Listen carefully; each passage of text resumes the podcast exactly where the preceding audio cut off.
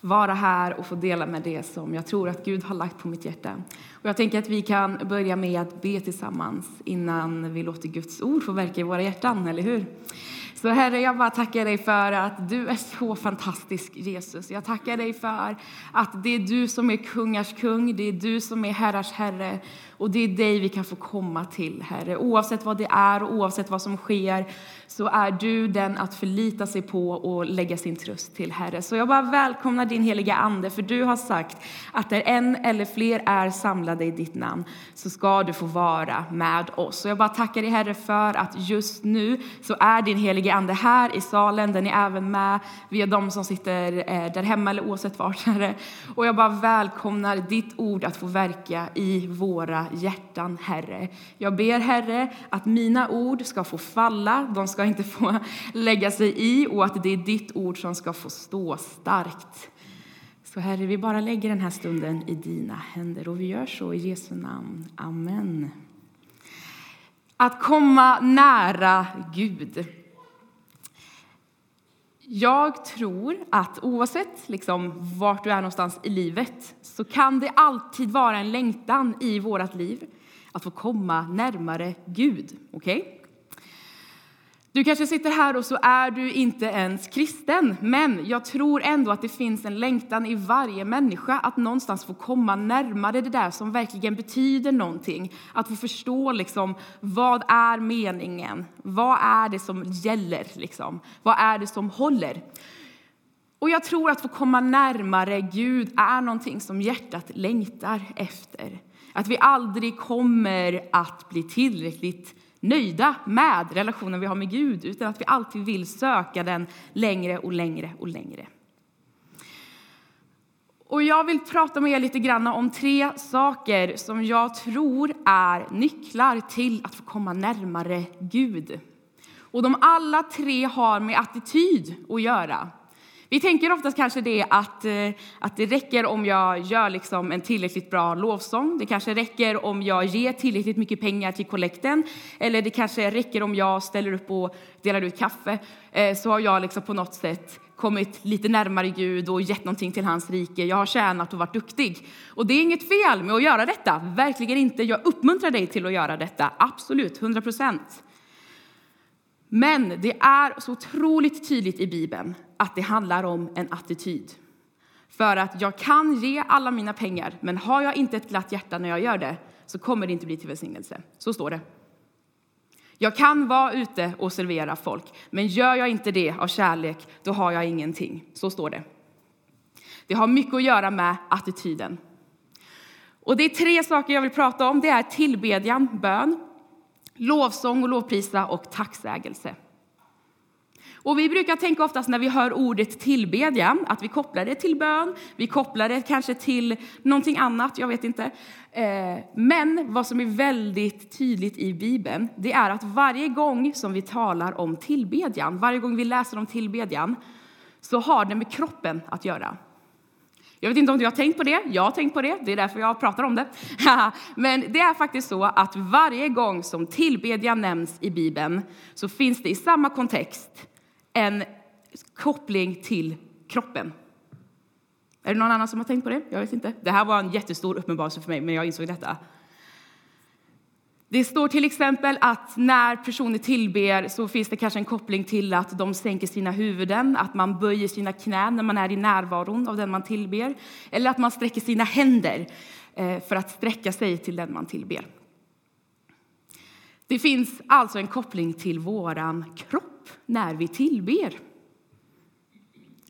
Och även kroppen är ett verktyg för tjänande. Okay? Attityden av våran kropp. Det står så här i, vad heter det, i Jesaja, och han är en profet, han är jätteskön, i kapitel 6. Och det här är första tre verserna. Och det är då Jesaja som ser en syn där det står att året då kung Usia dog så såg jag Herren sitta på en hög och upphöjd tron. Och släpet på hans mantel uppfyllde eh, hela templet. Och serafer, och det är en jättemärklig varelse med massa vingar och eld, de stod ovanför honom. Var och en hade sex vingar, det här är viktigt. Med två täckte de sina ansikten. Med två täckte de sina fötter och med två flög de. Och den ene ropade till den andra. Helig, helig, helig är Herren Sebot. Hela jorden är full av hans härlighet. Vad är det seraferna gör i den här stunden? De tillber Gud. Okay? Och vad är det som det står om de här sex vingarna? Sju vingar, sex vingar. Det står att två täcker ansiktet, två täcker fötterna och två flyger. Och att de här vingarna som flyger är en symbol för tjänandet. Okay? De är villiga att gå dit som Herren säger att de ska gå för att göra det han vill att de ska göra. Så jag tycker det är väldigt intressant att det är två vingar som ges till tjänandet, men det är fyra vingar som ges till kroppen, som ges till attityden av hur vi tillber där de täcker sitt ansikte för att visa respekt och vördnad till Herren och de täcker sina fötter för att visa tillgivenhet. Och att Gud, alltså att man, eh, det är en symbol för att man, man täcker fötterna att i att på så sätt böja sig ner. Liksom. Så det är, jag tycker att det här är bara en liten del, men att, att det finns så ofta tydliga kopplingar i Bibeln där det står om tillbedjan och att tillbedjan faktiskt kommer före tjänandet. Alltså vi är, jag tycker att det här är en fantastisk församling som är så villig att ställa upp. Alltså verkligen. Ja, jag älskar det så mycket för det. Precis som Anneli sa, det är många sjuka idag, men det funkar ändå. För folk är villiga att ställa upp. Liksom. Säga, ja, men vet du vad, den här personen är sjuk, jag kan ta detta. Och det är en sån välsignelse. Det är så fantastiskt. Men jag tycker det är intressant att vi kan göra detta och det är jättebra. Men vi får inte glömma bort tillbedjan. Vi får inte glömma bort attityden av att tillbe Herren. Och Jesus lär oss tillbedjan, han lär oss att be. Vi ser det i Matteus eh, i vers 6 och 9 hur han, han undervisar om lärjungarna till att be Fader vår. Och det han gör det är att han säger så här ska ni be Fader vår, du som är i himlen. Låt ditt namn bli helgat. Och det Jesus gör här, det är att han säger till lärjungarna först och främst, Fader vår, att jag får tillkalla kungars kung och herrars herre med en familjär roll. Liksom. Jag får tillkalla honom till som pappa. Jag får säga Adonai till pappa. Liksom. Det är helt fantastiskt. Eller jag får säga pappa till Adonai. Det är helt fantastiskt. Men det han sen säger, det är att vi ska ära hans namn, låta hans namn bli helgat. Okay?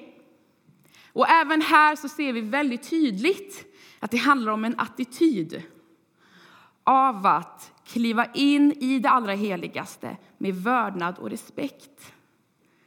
För att det har inte varit gratis.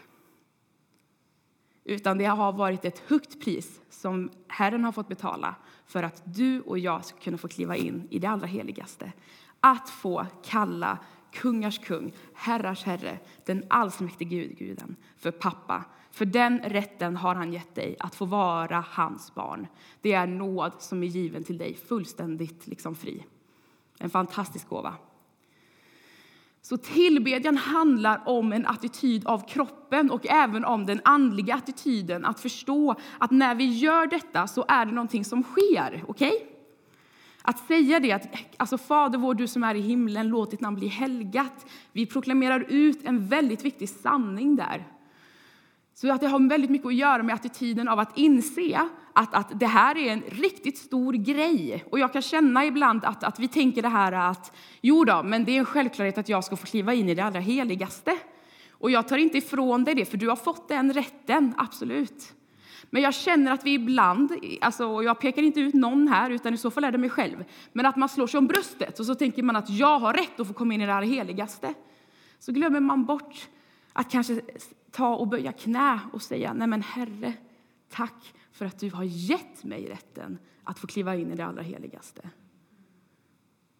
När jag var i Mellanöstern, eh, och jag var i ett land, och jag får inte säga vilket land jag var i, för det jag gjorde där var olagligt helt enkelt, för vi smugglade in biblar, för man får inte vara kristen i det landet. Kommer de på dig som lokalbefolkning att du är kristen, då får du dödsstraff inom en vecka. Det är bara klappat och klart. Så är det. Det är inte ens en rättegång.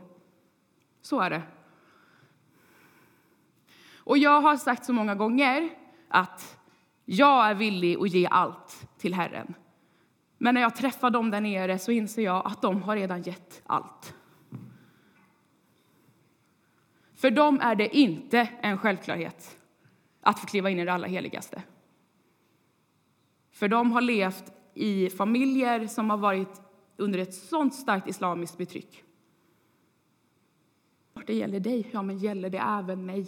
Liksom. Oj, vilken, alltså vilken chock det blev för mig. Att jag kliver in och säger att det är klart att liksom, du och jag får gå in i det allra heligaste. Ja, men vilket pris det har fått vara. Och jag minns det att, att första kvällen när vi hade kyrkan nere i, under källaren så, eh, hur de bara ropar ut, liksom. de bara skriker efter Jesus och jag blev superrädd. Jag bara, nej men alltså de hör er, så här, det kommer komma poliser och ta oss, liksom. det är bara att packa väskan. Så här. Alltså de har ingen rädsla, liksom. de ger allt när de tillber honom. Vilken attityd alltså, de ger allt. För att de verkligen bara, nej men alltså jag har blivit friköpt, jag har blivit köpt fri från slaveri liksom. Och vi ska fira nattvard här sen och det är precis det det handlar om. Vi har blivit friköpta från ett slaveri.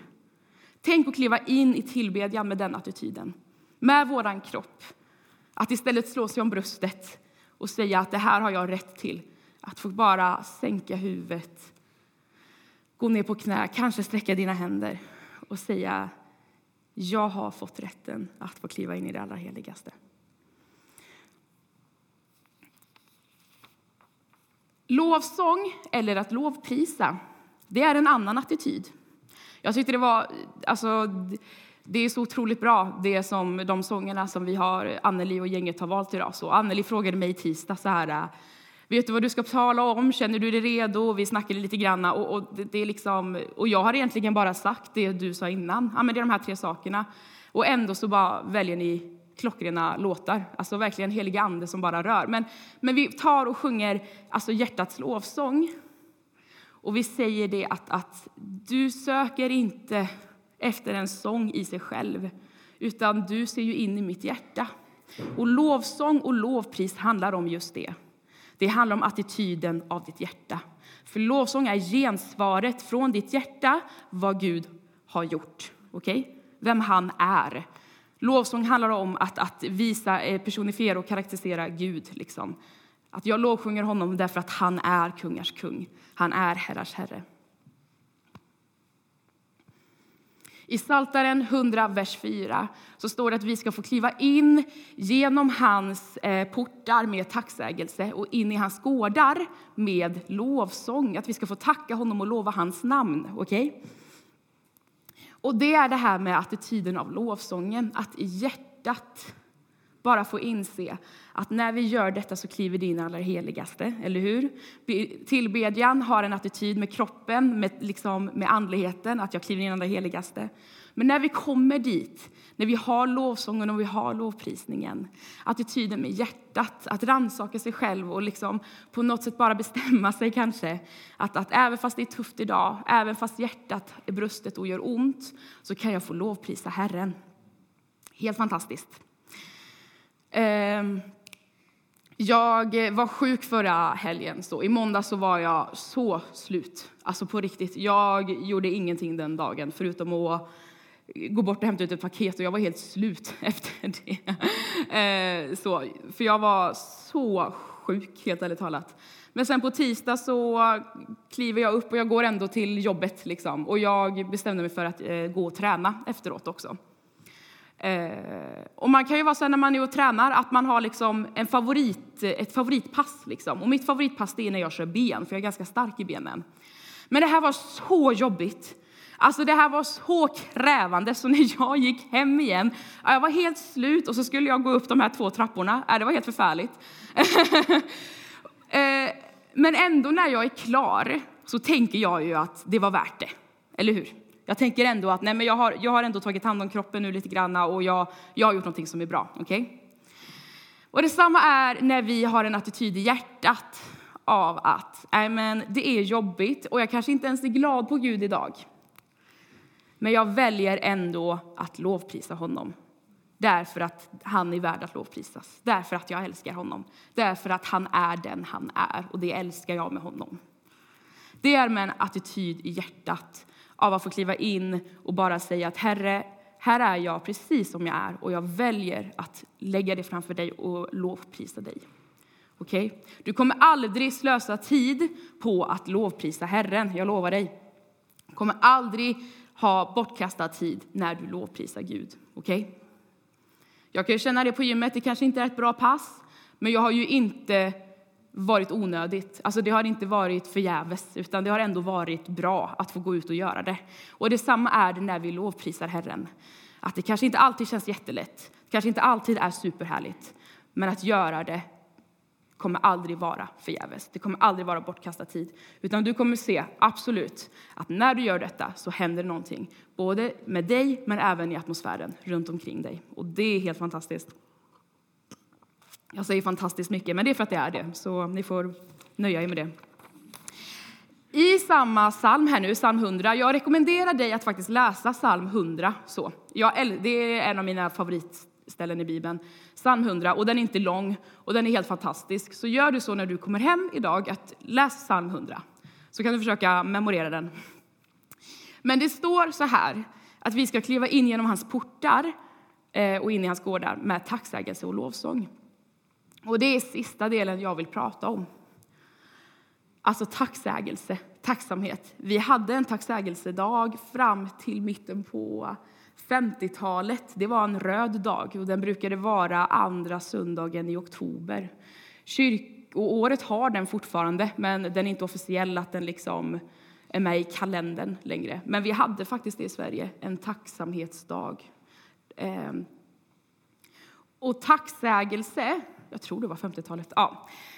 Tacksägelse. Om vi säger att tillbedjan är attityden av din kropp, lovpris är attityden av ditt hjärta, då är tacksägelse en attityd av din, alltså din tanke, din mentalitet. När jag började jobba så här, alltså i slutet på gymnasiet och sedan efter gymnasiet så, så jobbade jag inom vården. Eh, och jag jobbade på äld, i äldreomsorgen så mycket.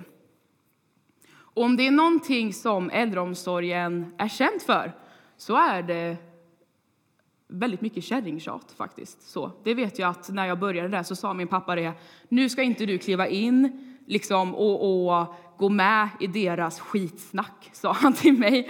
Så här, för det är det enda de gör. Så här, och det är inte sant, det är inte det enda de gör. Men absolut att det är väldigt ofta inom vården har jag märkt att det är mycket skitsnack. Så, mycket klagan. Eh, och jag tror det är för att man är underbemannad mycket, så, men också för att det är en kultur. Alltså man har klivit in i någonting helt enkelt. Så, du kanske sitter några här inom vården, det, du kanske är en, ett ljus på ditt plats, var det, jättebra.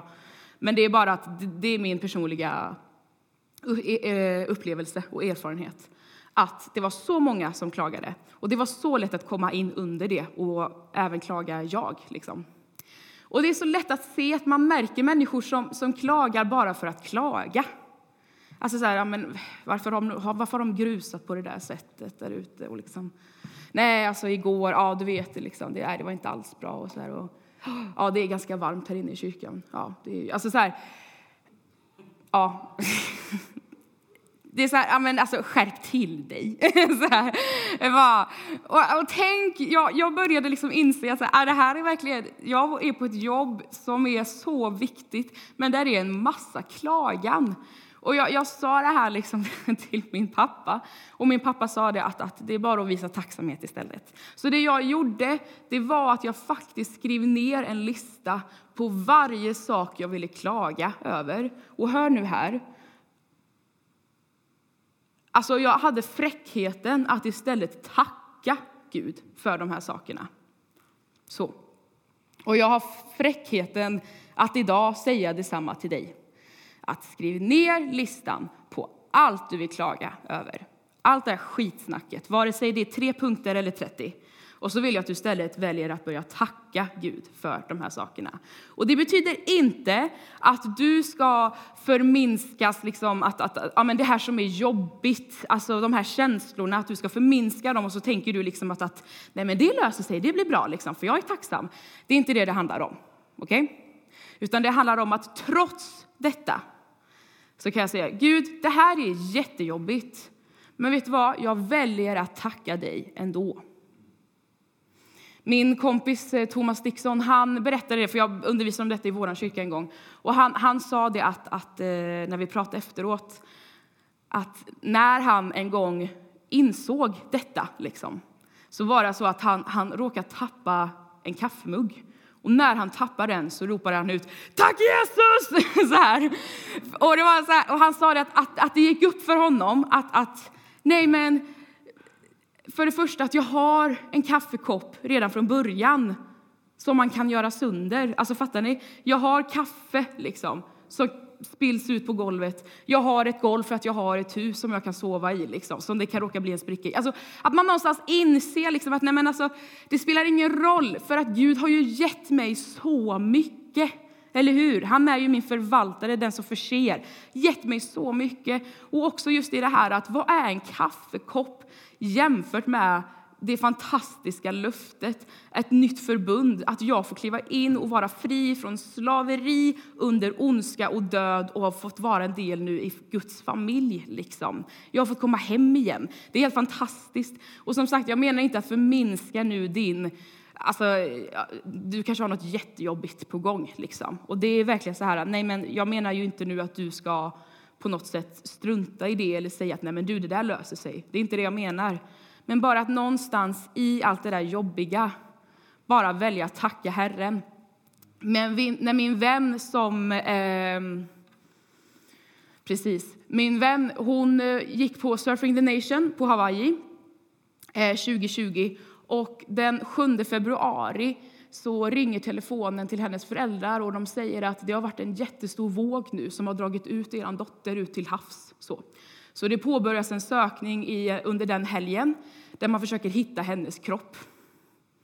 Eh, och det var för tre år sedan, så i tisdags var det tre år sedan, och vi har inte hittat hennes kropp. Och dagen innan, det här är en av mina bästa vänner, dagen innan så skriver hon och jag tillsammans och hon berättar att hon kommer hem till påsken, då ska vi träffas och ska hon få berätta allt om vad hon har varit med om. Så. Det är det sista jag skrivit till henne, bara 14 timmar innan hon försvinner ut till havs. Okay? Och den helgen så har vi, samma helg som det här händer, liksom, eh, så har vi en, eh, en undervisningshelg i vår församling där jag är med och leder lovsång.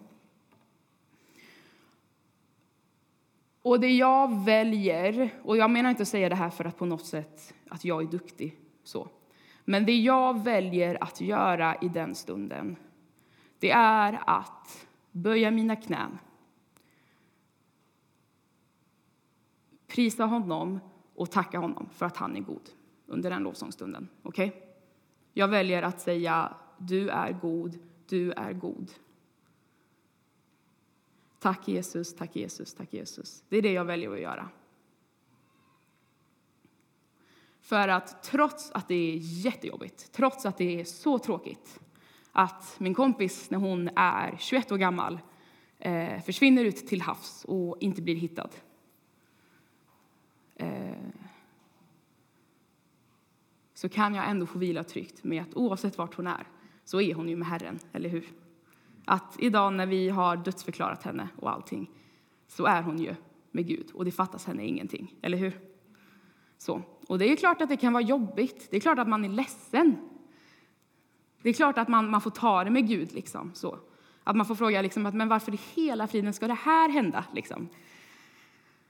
Men att någonstans så får jag ju bara lita på att det finns en så fantastisk godhet ifrån Gud som jag kan få ta del av. Att jag har en attityd som säger att trots att det är jobbigt, trots att det är svårt,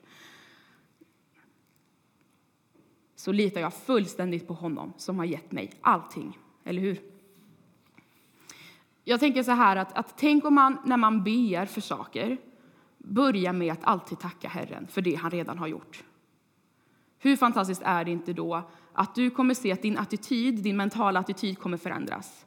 För att du kommer tala in så mycket mer tro in i vad du vill ska ske därför att du redan har tackat honom för det han har gjort. Att vi får bli påminda om att nej, men han har redan gjort det här och det här och det här. Så nu när jag ber för detta så kan jag gå i tro att det kan ske. Liksom. Därför att han har redan gjort så mycket som jag är tacksam över. Börja alltid din bön med tacksägelse. Det står faktiskt i Jesaja att, att, att Herrens portar är ja, alltså att han ser, eh, han ser Guds rike liksom, och att det är portar av lovpris och tacksägelse. Och vi läser sen i Saltaren här att det står samma sak, att vi kliver in med lovpris och tacksägelse. Och i Uppenbarelseboken så står det att, att den enda vägen in till Guds rike det är genom hans portar. Så att när vi kliver in då behöver vi de här sakerna för att kunna kliva in i det allra heligaste. De behövs alltså. Du måste göra dem om du vill faktiskt ta del av det han vill ge dig. Så behöver du detta. Det är bibliskt och det kan vara lite hårt ibland att säga sådana att nej men du måste göra detta. Men det är faktiskt en biblisk princip att, att när jag väljer att göra detta, och för att jag vill, för att jag vill ju komma honom nära. Jag vill ju vara honom så nära som det bara går. Att när vi då med attityden gör detta, vi väljer att, att bara sätta honom först, då kan jag lova dig att du kommer kliva in i en sån fantastisk bönestund med Herren. Vi har precis haft en bönevecka i kyrkan idag som slutar nu efter gudstjänsten.